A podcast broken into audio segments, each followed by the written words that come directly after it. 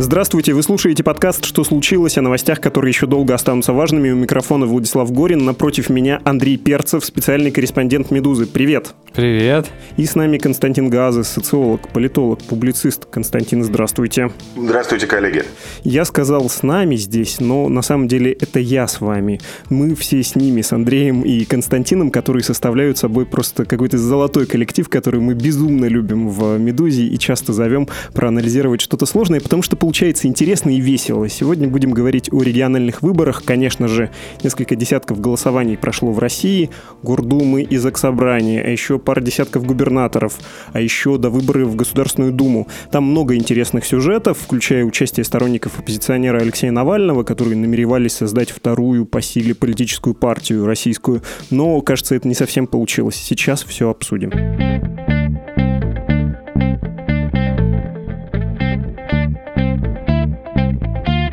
Андрей, Константин, очень многообещающими выглядели эти выборы, и причин там много, и обнуление, и пандемия, и растущее недовольство, но есть такое ощущение, что не случилось какой-то сенсации. У вас такое же ощущение или нет? Вам кажется, это прям веха. Андрей, начнешь? Ну, в принципе, наверное, это какая-то веха, потому что голосование шло три дня, и тут мы можем толковать как бы вот эту трехдневность, наверное, в разную сторону, да. С одной стороны, мы видим, что губернаторские выборы прошли при полном триумфе кандидатов власти. Получилось, что почти в половине регионов кандидаты от власти набрали более восемьдесят процентов голосов, это очень много. Часто это больше, чем у Путина, больше, чем за Конституцию. Я понимаю, что явка на губернаторских выборах выборах чуть поменьше, но как бы обыватель явки не думает, да, он понимает, что у губернатора восемьдесят пять, например, а у Путина восемьдесят было, да, или там за Конституцию восемьдесят. Вот это да. А такие высокие материи, как явка и абсолютное число, это уже как бы далековато от э, простого избирателя. В том числе как бы были снивелированы вторые туры. Я думаю, во многом из-за вот этого голосования трехдневного, то есть возможность мобилизации в один день не только кандидатом, да, но таким цайгестцем протестным как бы размылось, да, и, соответственно, Иркутск и Архангельск, которые должны были стать ожидаемыми вторыми турами, да, протестные регионы, в принципе, более-менее живые кандидаты, которые хоть и не старались, да, традиция, опять же, протестного голосования, но вот не случилось, да, три дня. А с другой стороны, в принципе, где хотели, там и прошли. Оппозиционеры, где старались. Да, то есть в Новосибирске же прошли пять кандидатов от Навального? Прошли. В Томске коммунисты с помощью того же умного голосования прокинули Единую Россию. Ну, наверное, в первую очередь умное голосование. И так как коммунистов, видимо, сильно было побольше, их побольше и прошло. В Тамбове Родина, в списку которой покровительствовал бывший мэр Тамбова, ну, это выборы в Гордуму, вынес Единую Россию в одни ворота. Да, причем как бы вынос-то происходит в таких как бы вотчинах, да, в одномандатке, которые раньше для ядра считалось самым прекрасным делом, да, где кандидаты от власти всегда как бы побеждали и наверстывали, ну, какие-то дыры в списке. Константин, Андрей у нас основные сюжеты сейчас назвал, но хочется прям широкого мазка. Мне кажется, что люди ждали от этих выборов того, что «Единая Россия», ну, сильно потеряет в голосах, а этого не случилось. Я один разочарован, что триумф оппозиции, простите за легкую иронию, не был грандиозным и вообще его, собственно, не случилось. Я проделал эксперимент, я сознательно не очень следил за кампаниями, то есть старался оставаться в федеральной повестке, из которой эти выборы были стерты, благодаря событиям в Беларуси, затем благодаря, в плохом смысле слова, событиями вокруг Алексея Навального. И оказалось, что это была абсолютно правильная тактика, потому что эта кампания показала, наконец-то, идеальную модель ЕДГ с точки зрения нынешнего руководства внутриполитического блока в Кремле. Собственно, история нашего спора с Андреем, она, если ее немножко реконструировать, она заключалась в следующем. Андрей говорил, ну вот смотри, они не действуют как Сурков, то есть они не создают какие-то большие фиктивные политические волны, да, то есть они не перехватывают повестку. Они технологически не умеют выигрывать, и речь шла и про хакасские выборы, и про Фургала же, собственно, да, который не так давно стал губернатором, уже успел перестать им быть. Смотри, говорил Андрей, они все время не попадают. вот это первый раз, когда они, собственно говоря, попали. Они сделали ровно то, что хотели. И оказалось, что компонентов у этого супа три. Первый компонент – это голосование на пеньке, пресловутое, да, то есть размазанное во времени трехдневное голосование с выносом избирательных урн в места массового скопления граждан.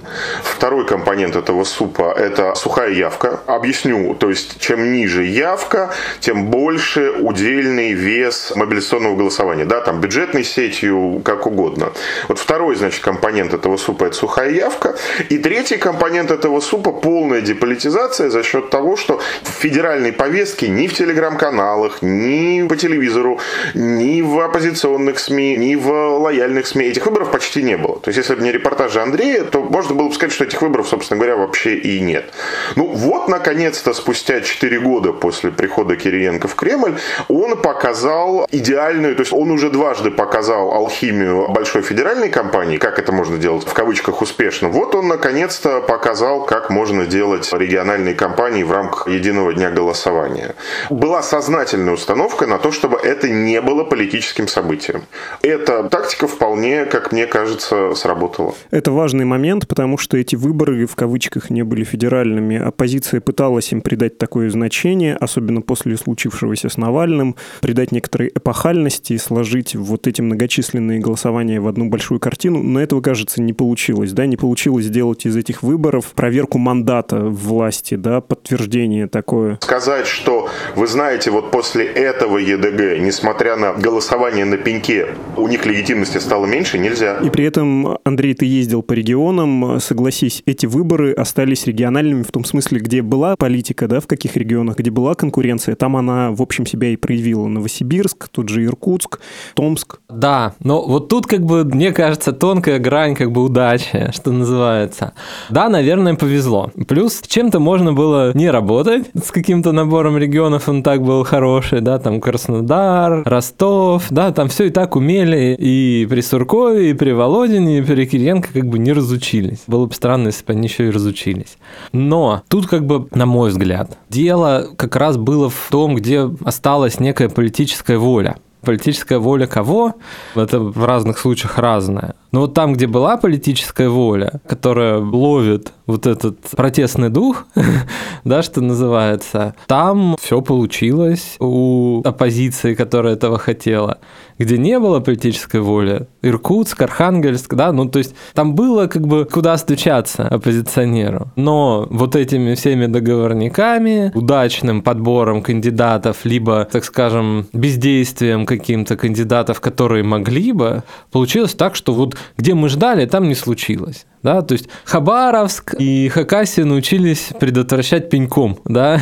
Да, да, вот это очень важно, что проблему как бы системного на месте, но не системного в целом популярного политика, популиста причем, да, потому что, ну, понятно, что и Коновалов, и Фургал, они по формату популисты, да, ее решают еще большим засушиванием явки и пеньком. То есть пенек в данном случае это вот средство против взбрыков самой системы на местах, я бы так сказал. И еще у них не было воли. Ну, то есть у Щапова в Иркутске тоже не было воли, у Чирковой в Архангельске тоже не было воли. Вот как в Иркутске мне говорил Серега Беспалов, глава штаба, да мы Щапова занесем все равно, пусть стоит там и молчит. Нет, сейчас так нельзя, есть пенек. Не будь пенька, занесли бы в кресло. Вот есть пенек, не заносится уже, мешает пенек. Мысли Андрея поняли, и давайте запомним формулировку «проблему решать пеньком». Политолог Григорий Голосов написал, я процитирую, «Они, имея в виду Кремль, реально старались. Они ввели издевательское трехдневное голосование, согнали всех подневольных, тщательно посчитали. Тем не менее, на выборах заксобраний по партспискам ядро умудрилось получить почти на десять процентов меньше, чем на предыдущих выборах заксобраний. Точнее, не решились или не смогли насчитать себе больше». Это конец цитаты. Вы согласны с таким взглядом, что несмотря на старания, даже несмотря на пеньки и на то, что многие кандидаты не проявляли активности, чтобы противостоять фаворитам Кремля, все-таки произошло некоторое снижение, и неизбежно падает популярность власти, и она утрачивает свои позиции? Ну, выборы по партспискам в любом случае это некая воля. То есть можно расторговаться, например, с депутатом Госдумы в контексте там, продолжения его полномочий в следующем созыве. Можно расторговаться с депутатом ЗАГСа о том, что он будет в Госдуме в следующем созыве через год. А и в случае Чирковой, да, там завтра же будешь со мной в раю, потому что Епифанова, которая депутат Госдумы от Архангельской области, она уходит сенатором от Коми, Чиркова как второй номер, соответственно, может претендовать вот на это место в Госдуме. Второй номер по списку в Госдуму. В случае списка в ЗАГС торговаться сложновато. А что ты даешь человеку? Ты ему ничего не даешь. Все равно как бы обком ка пэ эр эф для того, чтобы иметь представительство, должен там чего-то заработать, да, там какой-то держатель франшизы Родины или Справедливой России должен держать эту франшизу в тонусе и в контексте там той же Госдумы, чтобы отделение было живое, либо вообще, то есть если он депутат ЗАГСа и считает, что ему вот в регионе комфортно и надо там быть, а не в Думе, все равно как бы свою группу провести. Это вот вопрос политического выживания, где оно есть, где есть вот этот вот личный какой-то фактор, личная заинтересованность, да, так работает. Как ни старались в Коме поднять ядро, ну, чуть-чуть коммунистов как бы сбили. Ну, там вылезло эл дэ пэ эр, спойлеры коммунистические набрали, там непонятно кто, ну, вот так. Константин. Мне кажется, здесь мы все время скачем между двумя картинками. В одной картинке есть власть, понимаемая как Единая Россия, и оппозиция, понимаемая как системные оппозиционные партии. В другой картинке есть системные оппозиционные партии, которые являются частью системы, которые, строго говоря, оппозиция от случая к случаю. Плюс новые партии, которые где-то там как-то выступили, и вот там новые люди Алексея Нечаева теперь не будут собирать подписи на выборах в Государственную Думу. Если говорить про партии, поражение системы в целом, то нужно говорить о городских компаниях, о которых Андрей вот в начале разговора рассказал.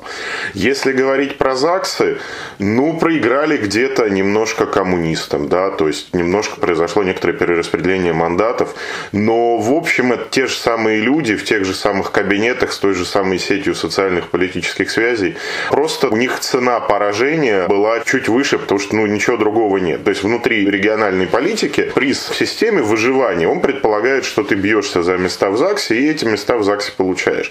Но это не к разговору о падении, то есть это падение популярности Единой России. Во-первых, не такой уж сильный сдвиг, а во-вторых, давайте тогда все-таки различать, что есть Кремль, а есть Единая Россия.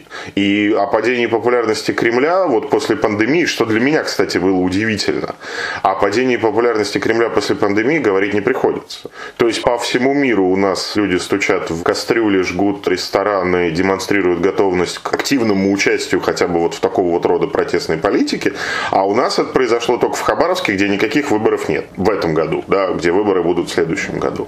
Поэтому, мне кажется, тезис немножко спекулятивный. Немножко спекулятивный. Удалось сохранить тот же самый рисунок игры, который был раньше, ну да, всегда, но, собственно, эта команда, я имею в виду внутриполитическая команда, она, в общем, с самого начала работы говорила, ребята, что мы готовы, мы не фундаменталисты. Если нужно, то мы готовы, как бы, да, и вот немножко на какие-то перераспределения пойти и где-то чуть больше дать. А где-то, наоборот, если речь про губернатора, то там нет, а если речь про ЗАГС, то там да. Но, с другой стороны, когда они проигрывали губернаторские кампании, они говорили, ну вот же демократия, вы же хотели демократию, вот демократия. Понятно, система в целом не проиграла, потому что неважно, какой значок на лацкане, важно, чтобы этот значок был выдан в нужном месте. Абсолютно. Коммунист хорошо, Справедливая Россия еще лучше, новые люди вообще прекрасно. Это до тех пор хорошо, пока не начались выборы в Госдуму. Вот там уже начнется, да что-то это не очень хорошо, да и новые люди будут, наверное, не очень хорошо. Мы возвращаемся к мысли, что поскольку компания вот это не стала общенациональной, общефедеральной, люди или вообще не шли, или не не шли с мыслью выражу недовольство тем, что происходило в последние месяцы. Выскажусь, что карантин меня задолбал. Да, вот этого не произошло. То есть, то ли действительно мы это прошли быстрее, с меньшими потерями, в том числе за счет прямых денежных раздач, то ли вообще вот такого рода недовольство, собственно, в голосовалку не перекачивается. А значит, оно перекачивается куда-то в другое место. Про партию «Новые люди», которая, как вы уже упоминали, получила мандат и теперь не будет собирать подписи на выборах в Государственную Думу. И чуть шире спрошу, мы про это сказали, важно это зафиксировать. это голосование не было репетицией выборов в Госдуму. Вот так не будет на голосовании в федеральный парламент. Да? Новые люди, может, и пройдут, в остальном все совпадения будут случайными. Там будет другой расклад, другие эмоции у избирателей и другое поведение политиков. А там пенек будет? Пенек будет. Куда теперь деться от него? Но воля-то будет другая. Ну, Андрей, ты все время исходишь из гипотезы, что есть какая-то народная воля, которая, значит, рвется вперед, а Кириенко с Яриным и Харичевым ее как-то все время окапывают, чтобы она не добралась до кремлевских стен. Как бы у меня в целом метафора другая. Ну, есть она. Они не работают с недовольством. Они работают с повесткой, с графиком первого лица. Вчера мы обсуждали как раз историю про возможное изгнание одного из членов эс пэ че из Совета, где, собственно, вот эта вот общественная деятельница написала, что я против трехдневного голосования, я бы донесла свою позицию до Кириенко, но до Кириенко нельзя достучаться. Вот это важно. Важно, что там внутри какая-то абсолютно герметичная повестка, которая не видит никакого недовольства. Да, она не видит никакого недовольства, она не видит никакого раздражения, она видит контрольные показатели. И в тот момент, когда нужно для увеличения контрольных показателей добавить пенек, она добавляет пенек. А когда нужно для увеличения контрольных показателей сделать так, чтобы все заголовки были в крупных интернет-СМИ одинаково написаны, да, там удерживает лидерство или захватило лидерство, и ты открываешь пять новостных сайтов, и там везде, значит, вот одинаково буквально по, по темнику. Нормально тоже работает. Мне кажется, разница позиций в том, что ты говоришь, они имеют дело с какими-то реальными социальными процессами. А я говорю, нет, они уже не имеют дела с ни с какими реальными социальными процессами. Говоря про формальные показатели, с которыми, по вашей, Константин, гипотезе имеет дело политический менеджмент в Кремле, то есть про умное голосование давайте поговорим. Почему оно не случилось таким масштабным, что ли, по эффекту? Потому что на прошлой неделе у нас Леонид Волков, руководитель региональной сети штабов Навального, говорил в подкасте, что мы хотим создать в стране при помощи умного голосования вторую политическую силу в стране. Ну, этого, кажется, нет все-таки. Можно ли считать это неудачей или нет? Все-таки есть достижения у оппозиции. Мы про это говорили в прошлом году. Умное голосование – это алгоритм, который позволяет сделать больно, очень сильно больно, здесь и сейчас руководству региона или руководству города. В контексте Москвы, да, про это речь шла прежде всего. Если нет повестки в регионе, я хочу сделать губернатору больно или я хочу сделать мэру города больно, то и умное голосование не сработает. Оно работает только в том случае, если есть сильный потенциал раздражения, уже не недовольство долгого, да, дороги не чинит, а раздражение. Терпеть его не могу. Вот открываю телевизор, там Собянин, кушать не могу, когда его вижу. Вот когда этот потенциал раздражения есть, умное голосование может сработать. А когда речь про то, что давайте мы разные формы недовольства, совершенно разные, запихнем в этот алгоритм, алгоритм не работает, он просто сделан для решения другой задачи, с моей точки зрения. Андрей? С одной стороны, да. А с другой стороны, вот мы не очень ведь понимаем, насколько эта штука работает в контексте федеральных выборов. Про волю-то я все-таки говорил. Волю к победе, к какому-то сохранению места у того, кто есть. И в принципе, как бы вот это вот, э, нехорошо так говорить, да, выхухоль загнали в угол. Можно видеть ведь, что справедливая Россия одумалась, то есть там можно посмотреть ролики «Справедливая Россия», не кусачие. И в принципе, есть регионы, где «Справедливая Россия» пришла второй. В большинстве ЗАГСов они, ну, нормально взяли, да, ну, хотя бы прошли. И то дело. То есть, как бы вот одумались, да, перед Думой что-то начали делать. Коммунистам тоже вот понятно же, что я уж не знаю, как стихийно это случилось или прям вот намеренно, но коммунистов сильно должно озаботить и разозлить, что из-под них выбили стул в Иркутске торгами с их кандидатами и с каким-то менеджментом политическим внутри Компартии. У них нет плацдарма в Иркутске. Их сильно очень потрепали в Новосибирске, в том числе и умным голосованием. Не то, что это может быть намеренно, но как бы главная жертва его в Новосибирске, в городе конкретно, это коммунисты все-таки, а не Единая Россия. Получилось так. Вот ресурс потерян. Что им делать? Чтобы их выгнали совсем, ну, наверное, как-то будут огрызаться. А там уж с кем это встретится все. Но мы по-прежнему не понимаем плейбук на выборы в Государственную Думу. Мы по-прежнему не понимаем, когда будут эти выборы, будут ли они по расписанию, будут ли они в апреле следующего года. Раз уж у нас разговоры про е дэ гэ в апреле завела глава Центральной избирательной комиссии. Поэтому, мне кажется, здесь сама возможность экстраполировать как результаты Кремля, так и результаты какой-то оппозиции. Ну, имея в виду, прежде всего, несистемную оппозицию, которая пытается стать в рамках умного голосования некоторым алгоритмическим интегратором для системной. Да? Экстраполировать результаты тех и других на будущую кампанию в Государственной Думе правда рано. То есть мы ждали взрыва, я вернусь вот к тезису Владислава, в начале высказанному, что мы ждали взрыва недовольства. Мы ждали вот такого выхлопа, да, выброса пара.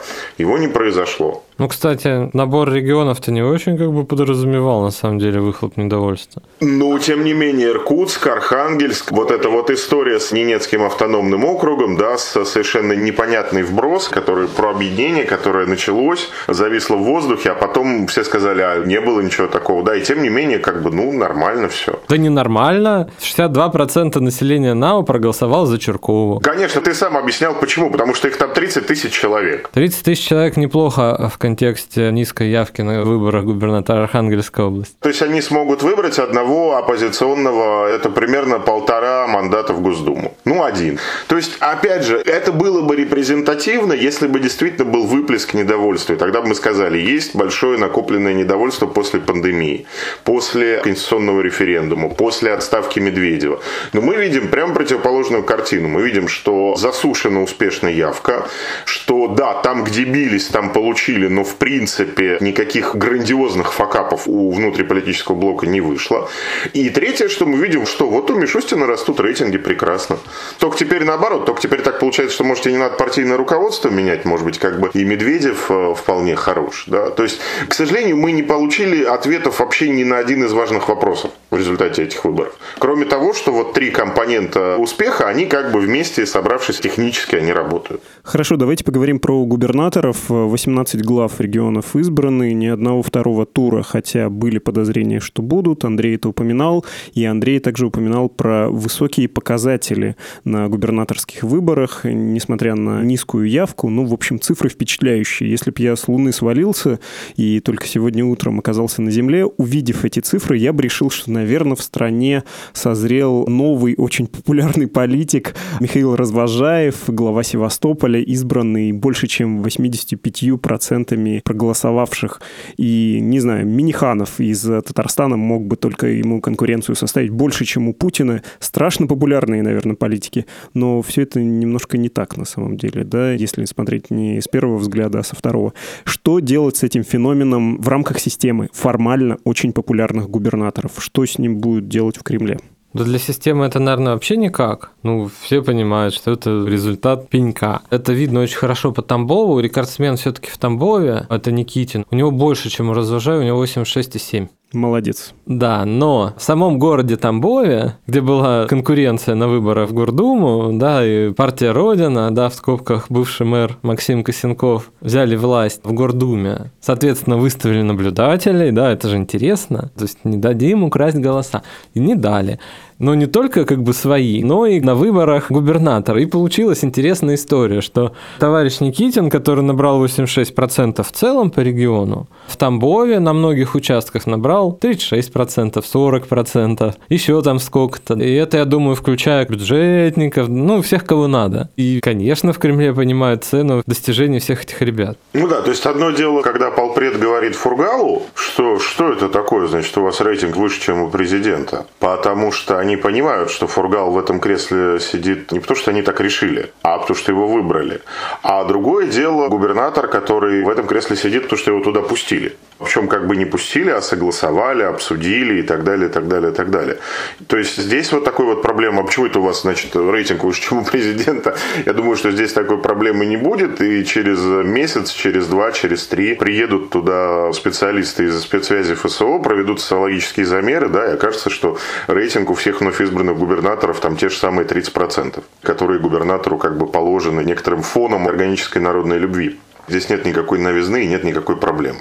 Новизна, если она и есть, то только в том, что немножечко кажется, вот этот вот баланс между очень сухой явкой и голосованием на пеньке, немножко он дает такие вот действительно, да, интересно, экстремально, почти северокавказские результаты. Но это повод для работы над ошибками, конечно, у специалистов, которые, которые этим занимаются, я думаю, так. Они работают, думаю? Но видишь же, нам же сказали, что до их руководства не достучаться, то есть мы ничего об этом не можем знать. В прошлом году были же случаи, то есть там был не пенек, было приезд урны на дом, этим как бы работали, но накидали там в трех регионах восемьдесят процентов, ну вот поработали разве что в сторону, что уже не в трех накидали восемьдесят процентов, а шести. Так слушай, так может быть впереди-то большие политические перемены нас ждут в любом случае, да, даже если речь про выборы в Госдуму по расписанию, значит как бы да, ну соответственно что, немножко размочить явку и результат будет уже не восемьдесят шесть, а семьдесят шесть, хорошо.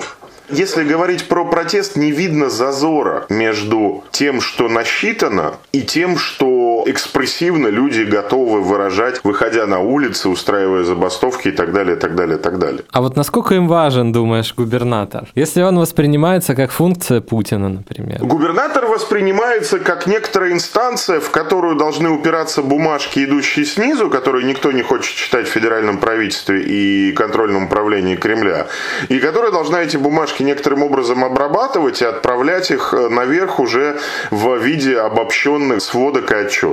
А также наоборот, получать сверху тринадцать разверстанных на сто девяносто шесть кей пи ай нацпроектов и переводить их некоторым образом понятным людям, которые работают под ним внизу, да, которые сами эти сто девяносто шесть кей пи ай переводить на язык реальной жизни не будут, но и в принципе не умеют этого делать. То есть, да, это некоторый такой вот посредник. Посредник между между тем, что называется язык государственного управления в Москве, и то, что называется государственное управление в Москве, да, ну вот agile. Вот губернатора вывести можно в ранхикс, положить его под танк, а потом ему рассказать, что такое agile.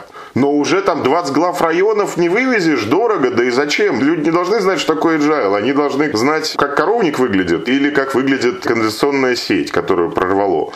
Вот это переводчик такой, да, который сидит, в одно ухо ему входит agile, а из другого уха выходит там какой-то телефонное право, звонки главам районов, перераспределение имущественного комплекса и так далее, и так далее. Вопрос, насколько губернатор является частью пестрого одеяла, которое мы называем Владимир Путин, это очень большой вопрос. Мне кажется, так вот мы его сейчас не решим за пятнадцать минут. Проводник ли он Давайте. воли Путина, или он, наоборот, предстоятель народа перед лицом Путина, тем более, что Путина прямой линии-то не будет. Может, губернатор там донесет, расскажет. Это сложный вопрос. Хорошо, говоря о наследии этих выборов, все-таки есть один важный момент. В бою опробовали спешно закрепленные процедурные наследия голосования за поправки в Конституцию. То, что вы, Константин, называете проблемой пенька, или точнее решение проблемы при помощи пенька. Вчерашние выборы шли два-три дня, это уже говорилось. Безумное было предварительное голосование, и, кажется, рекордсмен у нас еврейской автономии, где больше половины было голосов подано не в день голосования, а заранее. И председатель Центра избиркома Элла Памфилова, которая ответила в ответ на претензии организации «Голос», что вот ваши претензии — это хлам. Получается, прижилась, да, вот эта новая культура, новая фальсификационная искренность в России или нет? Это все ничего не значит до тех пор, пока люди считают выборы не очень важными, они будут смотреть на это сквозь пальцы. А как только они сочтут, что выборы принципиальны, и их недовольство, например, высказанное на выборах, должно быть услышано, тогда все это не будет работать и вызовет, не знаю, ситуацию схожую с Беларусью, да, тотальное недоверие к результатам. Это то, что называется политика факта. То есть мы ставим вас перед фактом. Вы будете голосовать три дня. Съели. Окей. Но дальше возникнет история, там, если мы будем говорить про президентские или про думские выборы, возникнет история, связанная с тем, что, ну, а нужно ли тогда трехдневное голосование накачивать федеральной повесткой, да, то есть там, если говорить про какой-то эффект, то может быть эффект, связанный с тем, что, ну, невозможно же деполитизировать федеральные выборы в целом. Может быть, наоборот, как раз в случае с Государственной Думой не потребуется пенек. А в случае с ЕДГ все скажут, ну да, смотрите, ведь регионы-то сложные, много удаленных населенных пунктов, расчетов, доехать, пересчитать, нагрузка на систему, как бы давайте оставим. То есть я пока не понимаю, мне пока не ясно. Это решение, которое останется как рецепт изготовления губернаторов от семидесяти и больше, или это рецепт, который будет применяться уже неизбирательно на всех последующих избирательных кампаниях, которые в России будут в ближайшие годы. И мне кажется, пока рано об этом говорить. Да, это вот белорусизация выборов, там тоже ведь досрочка большая. Насколько я понимаю, что еврейка как раз у нас эту Беларусь как бы побила по досрочке, да, вроде ничего страшного не произошло. Но насколько там вообще сильна политическая их самостоятельность и субъектность, насколько я понимаю, что, ну, это такой регион, который льнет больше к Хабаровску, да, и, в принципе, чем они себя осознают, честно сказать, я не знаю. Ну, вот прошло. Но мне кажется, что как только человек понимает, за что он голосует или за что он не хочет голосовать. И, например, он знает, что вот я-то не голосовал, например, но мои знакомые там и родственники голосовали, они голосовали вот так. Возникает болотная Беларусь. И белорусизация-то хорошо жила в Беларуси самой, пока людям было неважно, как кто голосует, что кто делает. Как только это стало важно, это перестало работать. Ну и в России-то это пришло в то время, когда это может стать важно. Да, вот федеральные кампании. Мы же не знаем, не знаем. Захотят пенек, но, опять же, кто захочет? Имеем ли мы гарантию, что та же команда будет проводить федеральные выборы? Такой гарантии нет, абсолютно, да. Будем как бы говорить мягко, да, парламентские, а то и президентские. Мало ли, да, какие люди придут и зачем они придут. То есть здесь еще один очень важный момент, который нужно, вот как бы, мне кажется, тоже затронуть. То есть на выбор есть несколько моделей формальной легитимности. Да, есть легитимность пенька и трехдневного голосования, есть легитимность такой вот как бы совершенно безбашенной информационной накрутки, которая была на выборах президента в две тысячи восемнадцатом году с Тимоти Бургером, и которую потом пытался Собянин тоже попробовать в Москве в две тысячи восемнадцатом году. То есть есть на выбор несколько технологий получения вот этой вот легитимности в голосах, да, легитимности через процедуры. Есть лукашенковская тоже, это, это же технология, технология как бы лукашенковской легитимности. Следовательно, вопрос в том, а какая нужна будет легитимность тем людям, которые будут принимать решения, какими будут следующие выборы. Им нужно будет на пеньке, им нужна будет горячая народная любовь с ее, так сказать, атрибутикой, артефактами, что, что им будет нужно. Вот этот вопрос, этого мы пока просто не понимаем, да, то есть как заказчик-то задачу поставит в конечном счете. Ну, мы вкусы заказчика-то, наверное, представляем примерно. Вот чьи вкусы мы представляем? Мы представляем вкусы генподрядчика или мы все-таки представляем вкусы заказчика? И есть еще одно очень важное развлечение, которому меня научили циничные политтехнологи еще в начале нулевых. Это развлечение между клиентом и заказчиком. Может статься так, что у выборов-то следующих больших, условно говоря, президентских, будет заказчик один человек, а клиент другой. А у них могут быть, например, разные представления о том, какая формальная легитимность им нужна. Она, да, разная, скорее всего. Она, скорее всего, очень-очень разная. Говорили про региональные выборы, дошли сначала до думских, потом до президентских. Очень короткий итог, что невидимые камни в черной осенней воде неразличимы. Но мы их пробовали нащупать, хотя очевидно, что эти выборы – это такая черная коробочка, и смотреть на формальные результаты бесполезно. Что-то неформальное тоже проявляется с большим трудом. Но при вашей помощи, господа, кое-чего получилось. Спасибо большое. Андрей Перцев, специальный корреспондент «Медузы», и социолог, политолог Константин Гааза. Спасибо. Пока.